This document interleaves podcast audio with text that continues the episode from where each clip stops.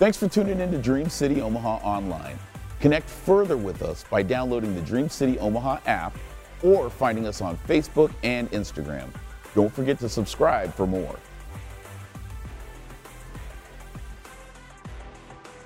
Amen. Well, good morning, everybody.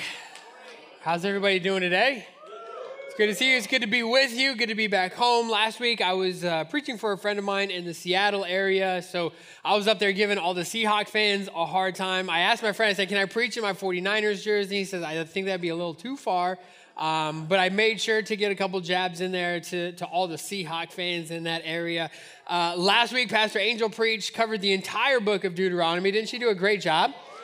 My goodness, like there was so much in that that book and in her message. If you if you weren't here, if you haven't listened to it, would encourage you go back and listen to it. She she said, as a therapist, it reads like a good therapy session. And the questions that Moses asked and God asked through Moses, and the questions for us to ask ourselves: Is it time for us to move on? What have we What have we done with our freedom. And, and so, just again, would encourage you to go back and listen to that. Today, uh, we're going to be talking about the book of Joshua. We've started the book of Joshua in our reading plan. Some are excited about Joshua. I'm really excited about the book of Joshua. We've read how that for 40 years, the, the nation of Israel, who have been delivered from Egypt out of slavery, wandered around the, the desert for 40 years. How many feel like you've been wandering with them for 40 years?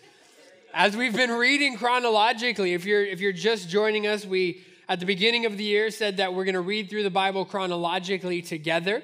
And so, on your way out, if you need to, to stop and get a, a, new copy of the reading plan, you can do that. If you download the app, it's on the app. Go to our website, it's on the website as well. We've been reading through the Bible chronologically, and then when we gather on Sundays, we, we kind of talk about what we've read the previous week. So, this week we started in the book of Joshua, and, and we've seen how that God has has followed this pattern with the nation of Israel, and he follows the same pattern with us. And the pattern is deliverance, consecration, and inheritance.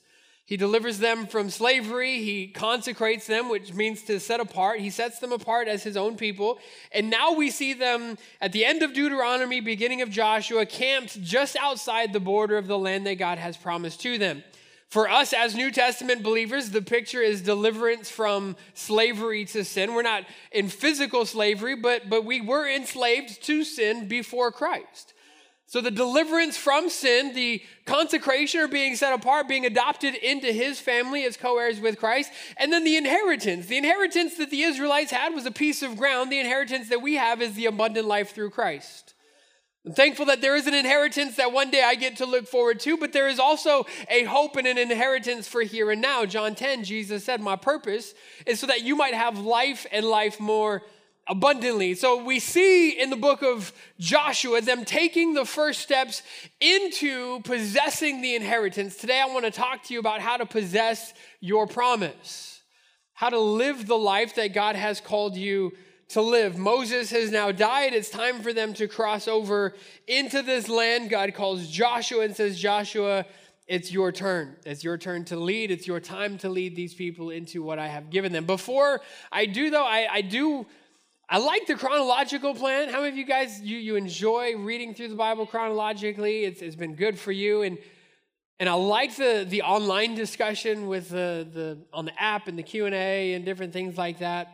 I feel like part of part of my job in going through this chronologically is to every now and then just kind of pause and maybe answer questions that you didn't know you were asking or questions that you didn't know you wanted the answers to or questions that you you want to ask but you're not sure how to ask.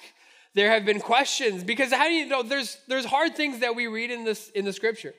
There's hard text there's there's things that we have to wrestle with things that we have to to kind of battle with and wrap our minds around God, what are you saying here? God, why did this happen? God, why did you do this? And, and I think one of those questions that if you haven't asked it out loud, you've asked it in your head. If you never have personally asked it, somebody has asked it of you.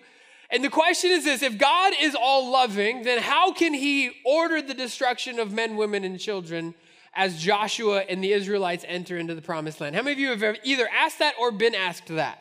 Many of us have have wondered that. And there are different answers that have been given, but as we as we read Deuteronomy, we see God time and again talking about the people who are inhabiting the land. And he says when you get into the land, you need to destroy every inhabitant. You need to get rid of all of the inhabitants of the land. And then he says men, women, and children. And we can read that, and if we're if we're not careful or if we're, we're not sure in what we're reading, why we're reading, it's like, God, well, if you are love and if you love everyone, then God, why would you condemn these people to death? So I want to I want to take some time before we get to Joshua. I want to try to answer that question for you before we get into possessing the promised land. Because when you read Joshua, it reads like Braveheart. It reads like it reads like the, the best war novel ever. The first 10, 11 chapters of Joshua, you see this battle and they conquer this city, and this battle and this king. And you even see times Joshua taking the king of this city and putting him on a spear and leaving him there till evening. And it's like, dang, like that's that's brutal. And it's like, God, why would you, why would you order this? And so I want to, I want to, I want to kind of just give you some food for thought this morning. I think, first of all, if we go back to Genesis chapter 15, God is with Abraham, and Abraham's walking around through Canaan, and God tells Abraham that I'm going to give you a son, and your offspring is going to be like, be like the, the stars in the sky, and every, every place that your foot is touching is land that I've given you. He says, But for 400 years, your descendants will live in a foreign land. They'll come back after four generations. And in Genesis 15, God says this they'll come back in four generations. Why? Because the sin of the Amorites has not yet reached its full measure. Saying the people who are living here are sinful and it's only going to get worse. So I'm going to take you, I'm going to, I'm going to plant you here, but then don't worry, I'm going to bring you back to drive out these people because it's worse, it's bad, but it's going to get worse. And so, why would God order the destruction? A couple things. Number one, we have to understand God is sovereign. What does that mean? That means God's the boss and you're not. Right? Like you ever had a little uh, younger sibling say to you, like, you're not the boss of me. I can't remember how many times Jordan said that to me. Like, shut up, John, you're not the boss of me. And sometimes we have to understand that, yes, God is the boss. And, and, and, God being sovereign is essentially God gets to do whatever God wants to do, and there is no question asked because we don't understand God. His ways are higher than our ways, His thoughts are not our thoughts. And so, if God says something is going to happen or something needs to happen, it's going to happen and it needs to happen. And it's not our job to question, it's just our job to walk in obedience and trust and faith. So God in his sovereignty has decided to remove these people from their land. It's like, well, well, why would God take their land to give it to the Israelites? First of all, it wasn't their land. And even afterwards, it's not even Israel's land. Because the Bible tells us that the earth is the Lord's and the fullness thereof. So God gets to do whatever he wants to do with what he has created. So, number one, God is sovereign. Number two, we have to understand the immorality of the Canaanites. Like these were, these were messed up people. They not only did they worship idols and, and worship false gods, but they they were into human sacrifice, adult human sacrifice, child human sacrifice. They were practicing sexual immorality to the point of bestiality and incest and things of that nature. It was a, a vile and a wicked people. And so, in God's wanting to remove them from the land and Joshua's commands to get rid of all of them, God constantly says you have to remove all of them. You got to get rid of all of them because if you leave any of them, then they're going to, to tempt you and convince you, and you'll start to worship their gods and you'll start to live like them. You'll start to be like them. You'll start to think like them. If you allow them to remain in the land, they're going to be a thorn in your side. They're going to be a bad influence on you. The New Testament tells us not to be unequally yoked. And so we, we have to understand the immorality of the people living in the land. But if you were to ask me, I think, I think all of that is true, but I think there's something deeper that's at play. And any chance that I get to bring the Nephilim in on a Sunday morning, I'm going to do that. And so, so for me, it goes back to Genesis chapter 3. If you go back to Genesis 3, sin enters, and what does God do? He curses the man. You're going to have to work the ground now. He curses the woman. Pain is going to be in childbirth now. But then he curses the serpent. He says, I'm going to put enmity between your offspring and her offspring. Now, is this the offspring of snakes? No, this is the offspring of the, the, the, the enemy, the devil, the, the serpent in the garden, the tempter, the accuser of the brethren, Satan, as he's referred to in the book of Job. And so, and so he says there's going to be uh, enmity between your offspring and the offspring of, of Eve, of Adam and Eve. And he says, he says, you will strike his heel, but he will crush your head. A couple chapters later in Genesis 6, we see these divine beings looking on the daughters of women coming down, cohabitating. Uh, that's not even the right word. With them and producing offspring, a race of giants that were known throughout the land were referred to as the Nephilim. In Genesis 6 tells us that in the days of Noah and then afterwards, the Nephilim were in the land as these divine beings had relations with human women, producing these giants. Now let's fast forward to Numbers. Numbers 13, the spies go into the promised land and they come back and they're afraid. Why are they afraid? Because they're so big. Because we saw the descendants of Anak there, we saw the descendants of the Nephilim there. there. We were like grasshoppers to them. There's no way that we can take this. So for 40 years, they wander around in the wilderness. Now, Joshua happened to be one of those spies. Joshua remembered going into the land and seeing the descendants of the Nephilim there. Now, now, what was at play here? I think what was at play was the enemy trying to come in and, and dilute and destroy the lineage of Eve, knowing that the prophecy was one day her seed was going to crush his head. So if I can do anything to prevent Jesus from coming, and if that includes coming down and messing up the genetic pool that God is trying to use, then I'm going to do that. So as, as the seed of God through the nation of Israel moves into the promised land, the seed of the enemy remains in the promised land. And God says, you have to completely remove every seed of the enemy men, women, and children, because you don't know where that dormant seed might be laying. Some of you, as you're walking into the promise that God has for you, you thought you had gotten rid of some of those sinful habits and patterns and behaviors and thoughts, but there are dormant seeds that, if you let go unchecked, will one day sprout and seek to choke out what God wants to do in your life. And so he tells them when you go in, you have to completely destroy, you have to completely remove. And I think we have a, a clue to that in Joshua chapter 11. As the, the writer is telling us of all the exploits and all the battles that they won, all the kings that they conquered, all the cities that they, they took. In Joshua chapter 11, it tells us this during this period, Joshua destroyed all the descendants of Anak. This is the, the one that they they were afraid of when they first went in. This is the reason that they didn't want to go in in the first place. We saw the descendants of Anak there. We saw the Nephilim, we saw the giants who lived in the hill country of Hebron, Debir, Anab, and the entire hill country of Judah and Israel. Now, we don't know who wrote jo- Joshua, when Joshua was written, but we do know that parts of Joshua were definitely written at a later date. Well, how do you know that? Because it refers to the, the promised land as Israel and Judah. And the promised land wasn't divided up into Israel and Judah until the time of the kings when the two, the, the two kingdoms were separated. And then David later will bring unity to the, to the kingdoms, unite us, as Robert the Bruce would say in Braveheart. But nevertheless, I digress. So he says, in the entire hill country, Judah and Israel, he killed them all and completely destroyed their towns.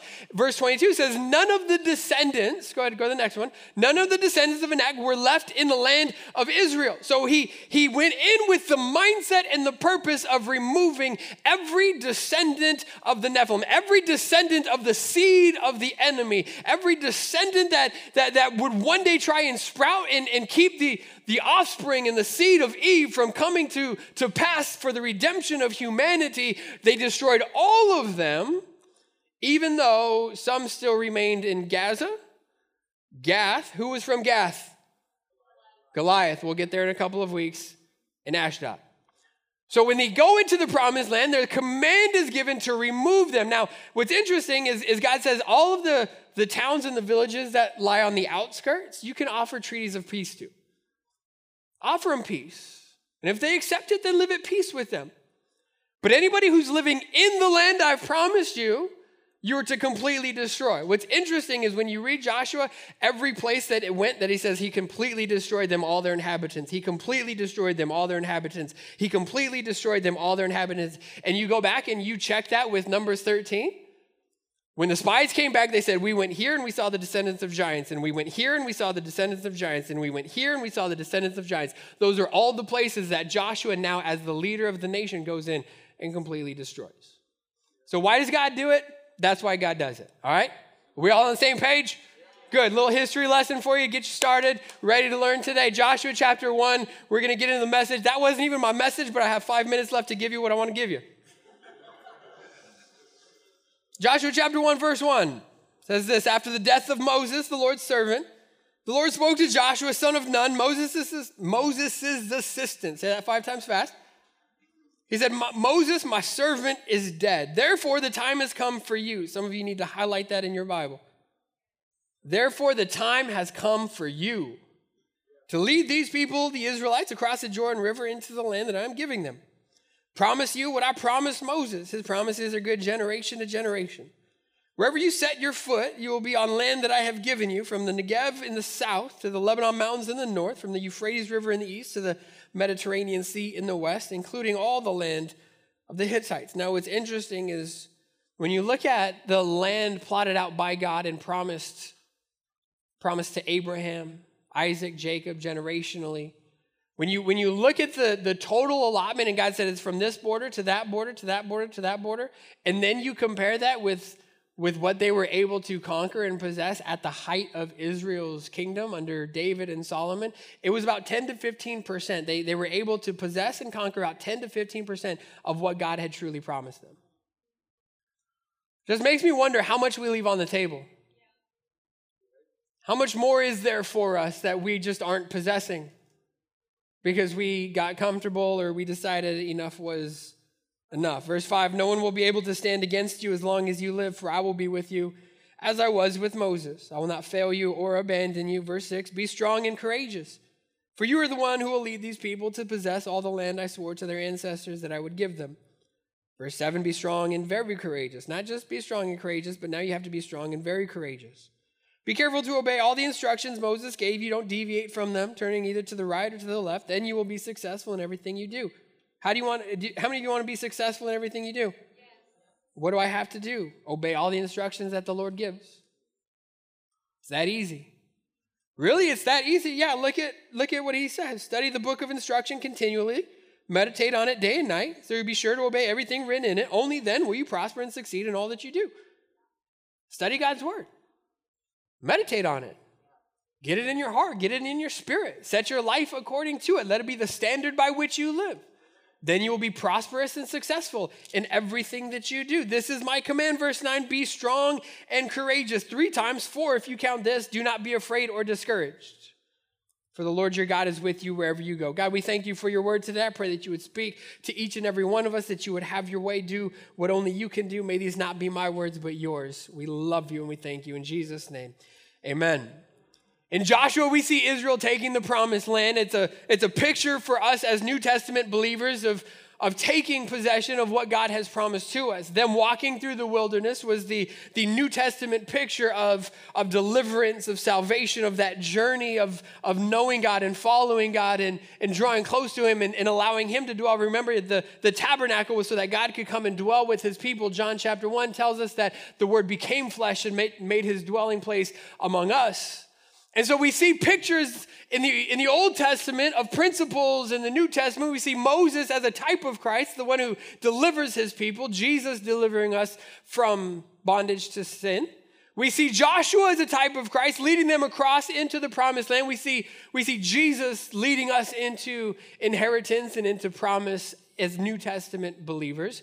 And today, as we look at what we need to do to possess our promise, to, to take hold of what God has given us as we follow the pattern of deliverance, consecration, and inheritance, as we seek to walk into the fullness of that inheritance. What are the things that I must do? I want to give you a couple of things really quickly, and then we're going to get out of here because North Carolina's got a game to win.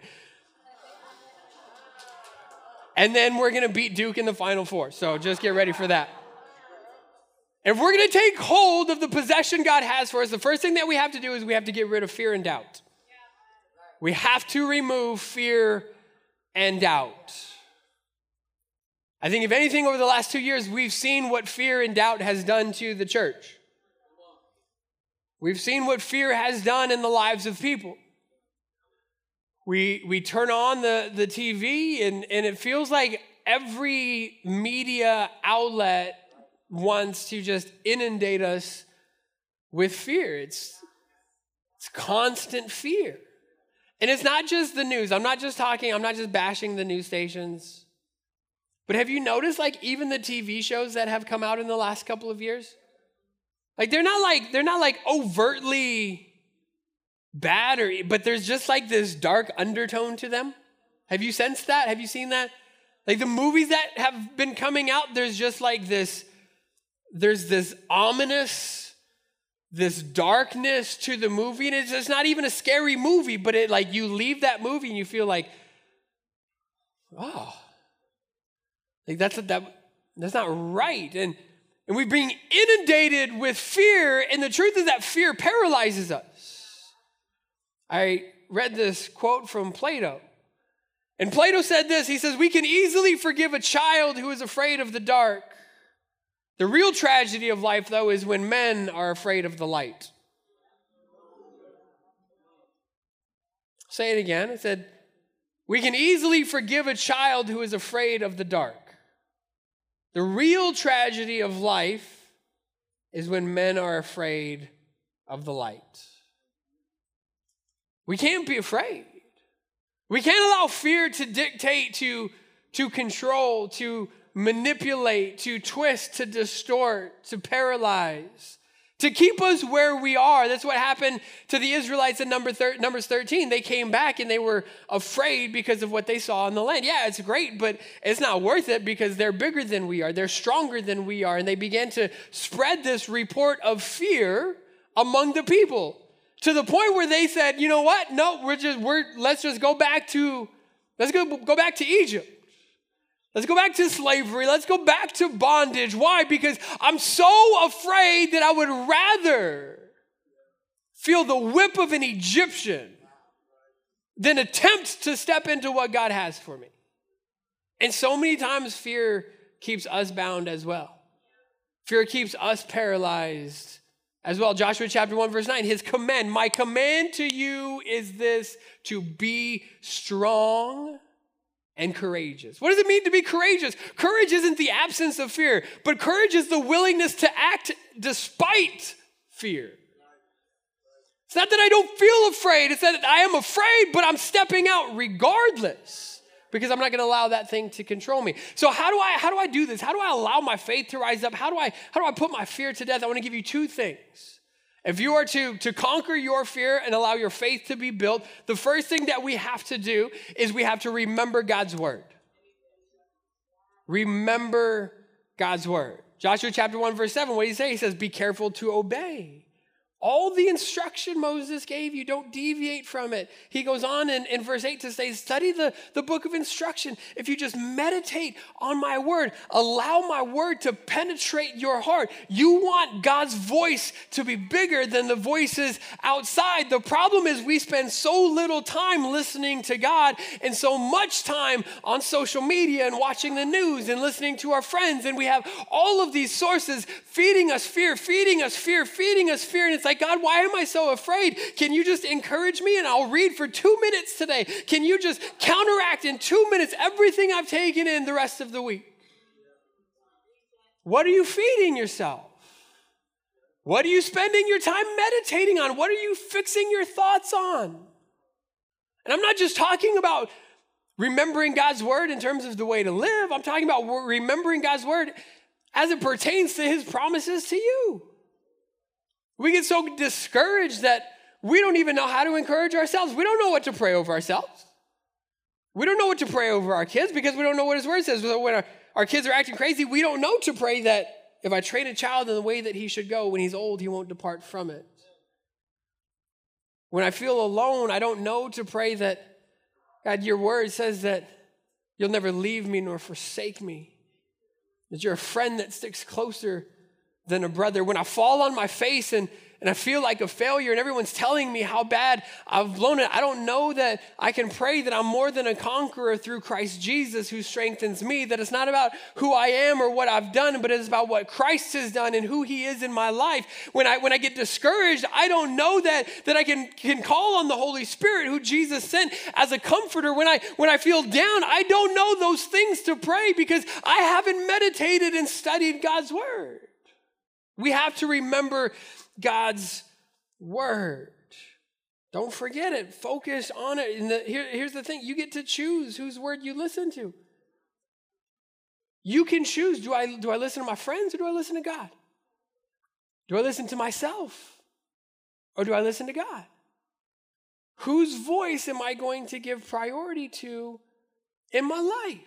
The choice is yours. You can turn one off and turn one up. What are you doing with your time? I was at the gym the other day with my wife, and she always laughs at me when we go to the gym because I'm, I'm, I'm typically very introverted.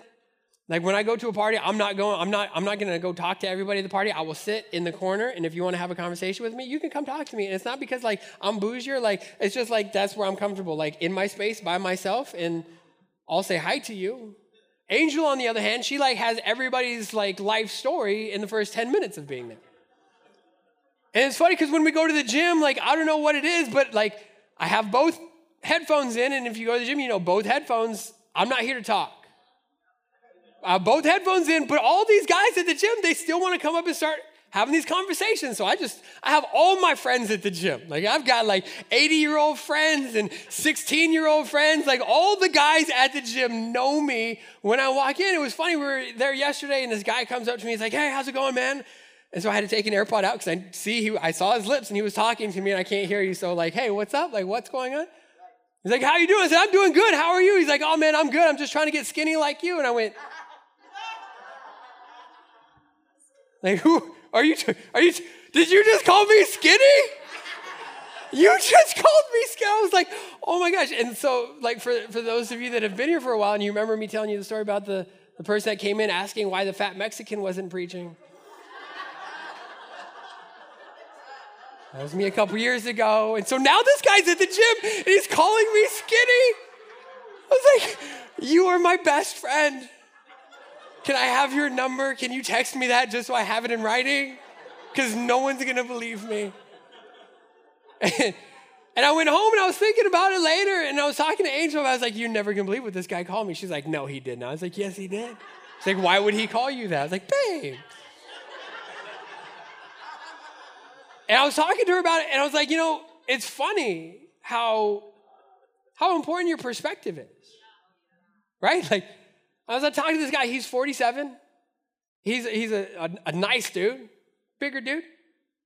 But to this guy, when he goes home and he talks to his wife, he's probably gonna go home and say, Hey, I had a conversation with the young skinny kid at the gym today.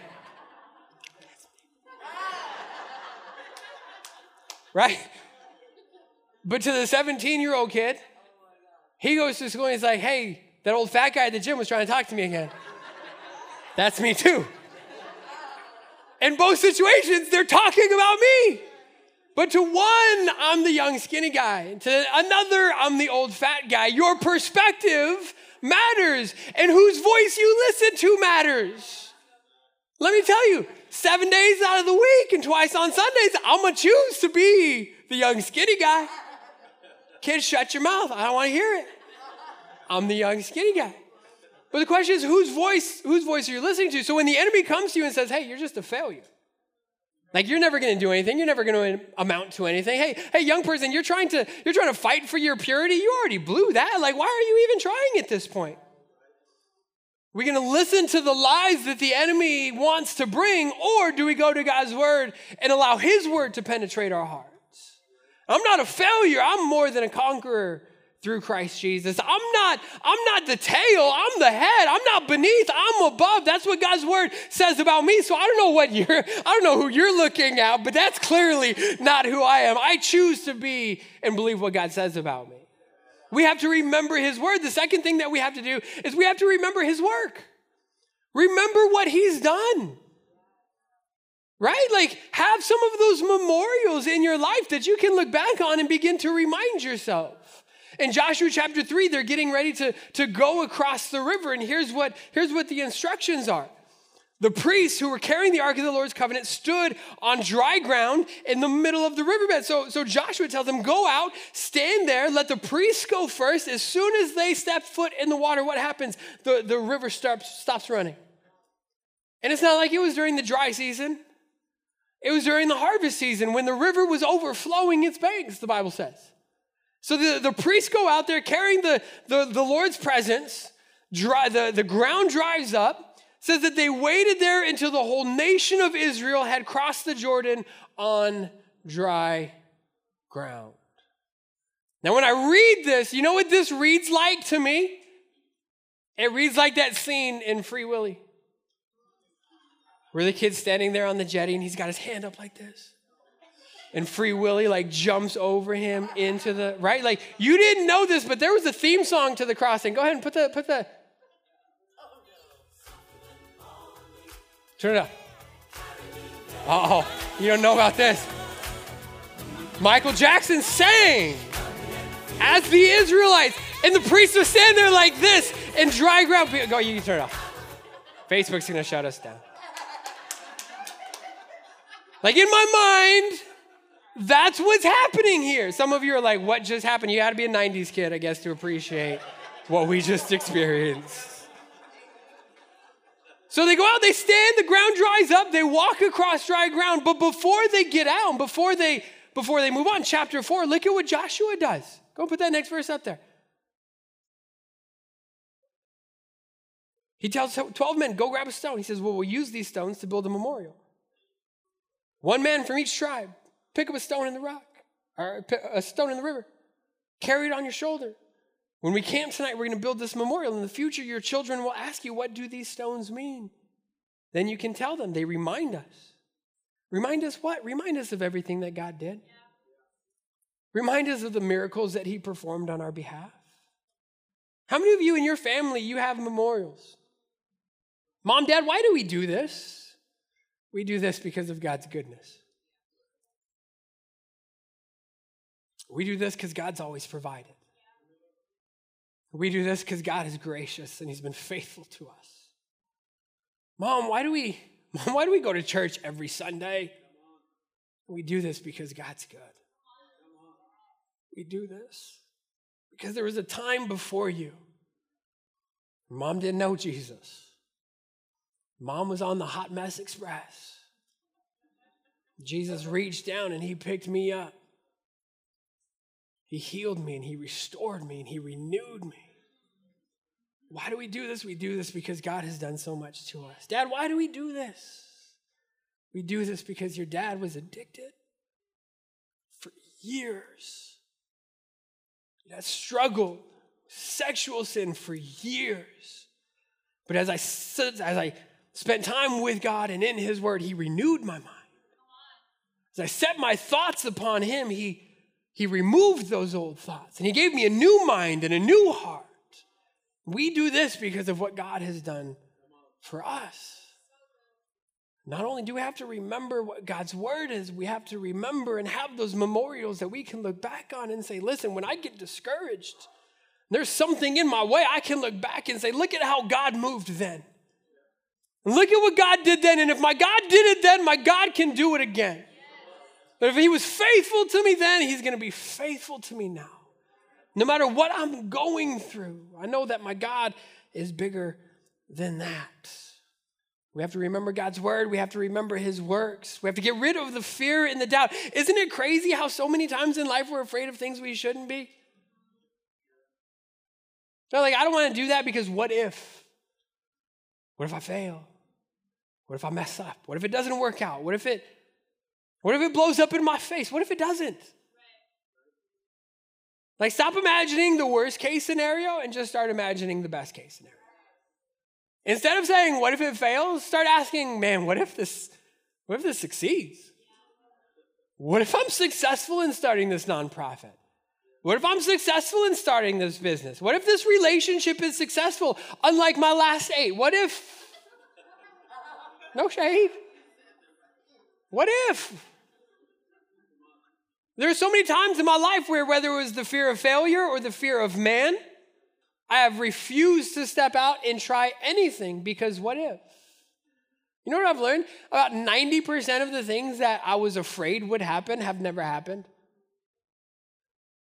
All the things that, that paralyzed me because this is going to happen, that's never happened. Sunday night, I flew back from Seattle and I got in late. I, I ended up getting home about 1.30. By the time I got to my truck, drove home. 1.30, I walk in and, you know, lights are off. Getting into bed, getting ready for bed. And as I'm getting into bed, the window in our bedroom was cracked a little bit. So I got into bed, and all of a sudden I started hearing this sound. And like, you know how at night in the dark, you hear things and it's always way worse? Well, I, was laying in bed and I heard this sound that at the mo at the time it sounded like somebody was right outside my window in my backyard sharpening a knife. Listen, I'm not even like that's what it sounded like. It was like shing, shing, shing, and it was rhythmic too. Shing, shing, and I'm laying in bed like two o'clock and, and in my head, like somebody's out back trying to like, they're sharp, they're plotting my death. They're getting ready to burst in here. They're going to kill me. So I jump out of bed and I put my ear up next to the window. Like, what is that? Shing. Shing. And I pull back the curtains and it stopped. They see me. And so I closed it and like I just stood there and it's dark and it's quiet. And I heard shing, and it started again. So at this point, I'm like, okay, Jules, hamster got out. We've got a rodent in the vent somewhere. Like, I'm gonna have to rip up my flooring to get this stupid thing out. And then I'm thinking, well, maybe Angel's like scratching on the metal, the metal post of something. Like, I'm just trying to play it. So I go over to Angel's side of the bed and I like lean over her to like listen if she's like losing her mind in her sleep. And then I'm like, if she wakes up at two o'clock in the morning and this man is standing over, her, she's gonna stab me. So I, I left and I went back to the other side shing. Like, just kill me already, right? Finally, it stopped. Ended up falling asleep. Woke up the next morning. I was like, babe, there was somebody outside trying to murder us last night. Like this sound, I just, I heard someone like sharpening a knife, and she's like, oh my gosh, it's so funny that you say that because I heard it the other night too. And I was listening outside and I walked, she said, I even went outside, like, you're braver than I am because, like, you'd have got killed, I'd still be alive. She's like, I walked outside to see what it was. I couldn't see anything. And so, so let's go investigate. So we go outside and we, we walk around the corner, and right outside our bedroom window is our AC unit. And a stick from the tree had fallen and gotten stuck in the vent. And as the wind was blowing that evening, it was blowing the fan around. And the stick was positioned just right, just to where the, the fan would just slightly scrape. Shing, shing, shing. Just slightly enough to produce this sound. And in my mind, it was some serial killer in the backyard sharpening his knife, when in reality, it was just a stick in my AC unit. How many times in our life are we so paralyzed by fear of something that we never should have been afraid of in the first place? Now, what if this happens? God, it's gonna, it's gonna stop. Stop letting fear control you. In, in Joshua, we see this as well. Joshua had sent two spies into the promised land. He said, Go check out Jericho. It's funny that he sent two spies. Because in Numbers, he was one of the two spies that came back with a good report. He says, I'm not sending out 12 of you. I'm gonna send out two. Sends out two spies and says, check out the city, check out Jericho. they're there, and, and as they're there, they encounter this woman named Rahab. She takes her up to their house. The, the city guards know that there's some spies now. She hides them. She goes upstairs at night to have a conversation with them. And as she goes upstairs to, to have a conversation with them, she, she tells them, like, we, we knew you guys were coming. Look at, look at, throw that next verse up there. She says, I know that the Lord has given you this land. She's talking to the spies. She says, We are all afraid of you. And the spies kind of looked at each other and said, No, we're afraid of you. And she says, No, we, we're afraid of you. Everyone in the land is living in terror. They said, We've been living in terror. She said, we, we heard how the Lord made a dry path for you through the Red Sea when you left Egypt. We heard about you 40 years ago. She said, We were afraid of you 40 years ago. But the spies came into the land and they left afraid, not knowing that the people in the land were the ones who were shaking in their boots, living in terror. She says, We know what you did to Sihon and Og. Jace was reading this first service and he said, I thought the man's name was OG. Like, that's what, he said. He said, I thought it was OG. We know what you did to Sihon and Og, the two Amorite kings east of the Jordan River, whose people you completely destroyed. They come into the land and they had to walk around the desert for 40 years because there was a generation of people who were so afraid of the inhabitants. And at the first conversation they have with the inhabitants, they said, We've been living in fear for 40 years because of what we know that your God is able to do. There are things in your life that are paralyzing you and controlling you and distorting your perspective and causing you to see things in a way that is inaccurate and, intru- and untrue. That, that if you don't learn to put your fear to the side and to conquer that thing, it will keep you right where you are and keep you from possessing the fullness of what God has for you. How do I possess my promise? How do I take hold of that? You have to get rid of fear and you have to get rid of doubt. You have to build up your faith through God's word and by remembering his works. And then the second thing, and then we're done. Luis, you can come back. The second thing is this if we're going to possess the land, if we're going to possess the promise, we have to stay humble in the process. Somebody say, stay humble. Stay humble in the process. A couple scriptures that I want to give you, and we're going to go rapid fire through these. Go ahead and put that first one up there. Three days later, Israelite officers went through the camp. They're getting ready to go into the land giving, giving these instructions to the people. When you see the Levitical priest carrying the ark, move out from your positions and follow them. Next one. Since you have never traveled this way before, they will guide you. You've never been this way before. You haven't done this before. You haven't tried this before. You need somebody to show you the way. You know what I found is, is that every day I follow Jesus is the day he takes me somewhere I've never been before. Like there are times where I follow myself and I go back to what I've known. But every day I spend drawing closer to him is a day that he he leads me to a place that I hadn't experienced before. God, I've never pastored a church before. That's all right. I'll show you. I'll lead you. God, I've never done this before. Just follow me.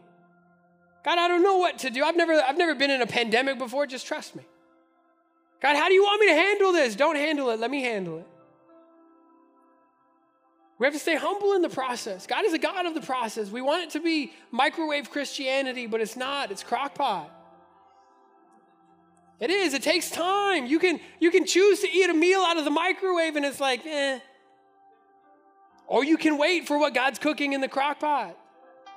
It's always worth it. But you can't do it on your own. You can't get there on your own. What happens is so many times we, we get saved and we give our hearts to the Lord and you know, we join a couple small groups, we teach a couple classes, we, you know, we do a couple things, and it's like, all right, God, thanks. I think I got it from here. God, thanks for removing those giants, but God, I, I think we'll take it from here.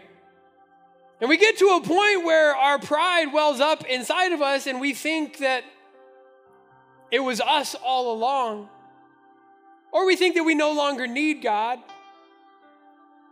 And here Joshua is reminding them listen, we're going into a place that we've never experienced before. Some of you are, are, taking steps into freedom that you've never experienced before. Some of you, God is calling you into places this year that you've never been before, and it's terrifying. It's scaring you, and, and you have that tendency or that urge within you to just like, let me just shrink back, let me not. Don't fight that. Step out in faith. Allow Him to be your guide. We see that the, they, they, they stayed humble, and every time that they sought God, they were given victory. And then the couple times where they don't, what happens? They're destroyed. Achan takes some stuff from Jericho when he shouldn't have. They go up against Ai, get their butts kicked. Joshua throws himself on the ground, tears his clothes, sprinkles dust on his head. And I love God's response to Joshua. He says, Joshua, get up. He says, What are you? What are you doing? The reason you're he's like Joshua says, God, why would you lead us here just to, to let us lose to these people? So Joshua, get up. It's because there's sin. It's because you didn't follow my instructions, because you didn't follow me, it's because you didn't listen. We see it again in chapter 9, the Gibeonites. Don't make covenant, don't make promises, don't make treaties with anybody living in the land. The Gibeonites come. They're like, hey, we traveled from a faraway land. Look how old our bread is. They lived right down the road. Made treaty with them. Why? The Bible says that they did not inquire of the Lord. Like, how long until we learn her lesson? You know what I've learned? Like, the Israelites, as we continue in this Bible reading plan, what we will see is this pattern obedience, disobedience in the fruit, obedience, disobedience in the fruit, obedience, disobedience in the fruit. And it's the same pattern I've seen in my life obedience, disobedience, and the fruit. Obedience, disobedience, and the fruit. And I don't know about you, but I want more of the fruit of obedience, that whole prosper and success side of things, rather than the fruit of what's produced when I lean on myself and I trust in myself. God, help me to stay humble. Help me to stay teachable. Help me to listen to your word and be obedient to where you call and to what you call me to. And as I do, I'm thankful that it's not me that produces the fruit, but it's you that produces the fruit in me. Amen. Amen. Stand with me this morning. We're going to pray in just a moment. If you're not, I would encourage you, if you're not reading along with us, the ushers on your way out will have some of the physical copies. If you want a physical copy, if you want a digital copy, it's on our, our app or our website. Listen, from Joshua chapter 1 to Joshua chapter 11, there like we could literally spend all year just in that. There's so much in that scripture that I encourage you if if if you haven't read it, go home and read it follow along, allow the Holy Spirit to, to bring out some of those principles and to speak to you and to, to challenge you and to encourage you and to correct you where you need to be corrected. Because when we come on Sunday, like I can't I can't give it all to you. I can give you like snack size, bite size, but hopefully through this you're learning how to cut your own meat so that you can go home and feed yourself a little bit during the week as well. Amen. Let me pray for you today. Lord, we thank you. We thank you for your word. We thank you for your presence that's here with us. We thank you for your promise. God, we thank you that, that even as you delivered the Israelites and you consecrated them and you led them into their inheritance, God, we thank you that you've delivered us. Lord, for those that are in this place or watching online and, and they haven't experienced that delivery from the bondage to sin, from slavery to sin, that, that maybe they haven't placed their faith and their hope, their trust in you. Your word says that all we have to do is call upon the name of the Lord, that anyone who calls upon the name of the Lord would be saved. It says that if we believe in our hearts and confess with our mouth that Jesus is Lord, God raised him from the dead, that our names would be written into the book of life, and we would have the promise of, of an eternal inheritance as a child of God and as a co heir with Christ. Lord, today, if there are any that are here or watching online, Lord, we call upon you. We surrender our lives to you. We, we repent, which means to, to have a change of mind that leads to a change in action. We repent of our ways and ask that you would lead us in your way from this day forward. God, for the rest of us, as we go forward this week, Lord, those that are struggling with discouragement and have been paralyzed by fear. Or those who look at circumstances and situations and get a little bit freaked out. Lord, I pray that as we meditate rather on your word, rather than the word of the news anchors or the word of political pundits or the word of social media, the word of our friends, or the word of those coworkers. Lord, may we meditate on your word. And as we do, would you build up our faith as we seek to conquer that fear? Because fear and faith cannot reside together. Lord, as we remember your works, I pray that you would help us all to build memorials that we would be able to look back on. God, help us to stay humble. Help us to stay teachable. Recognizing that this side of heaven, we will have never arrived. We will never know it all. We will never have all of the answers, and there will still be so much more for us to learn. God, I pray that you would continue that pruning process, that sharpening process in us, so that we can just reflect a little bit more of your character each and every day. We love you and we thank you. Give us opportunities this week to be salt, to be light, to share the hope that we found with those around us that need to experience it. In Jesus' name. And everybody said, Amen. Amen. God bless you this morning. Again, if you need a plan, pick one up. If not, love you guys. Be blessed. Have a great week. Thanks for tuning into Dream City Omaha, where we're all about helping each other discover Christ, recover identity, and uncover purpose. We hope this message impacts your life and be sure to like and subscribe for more.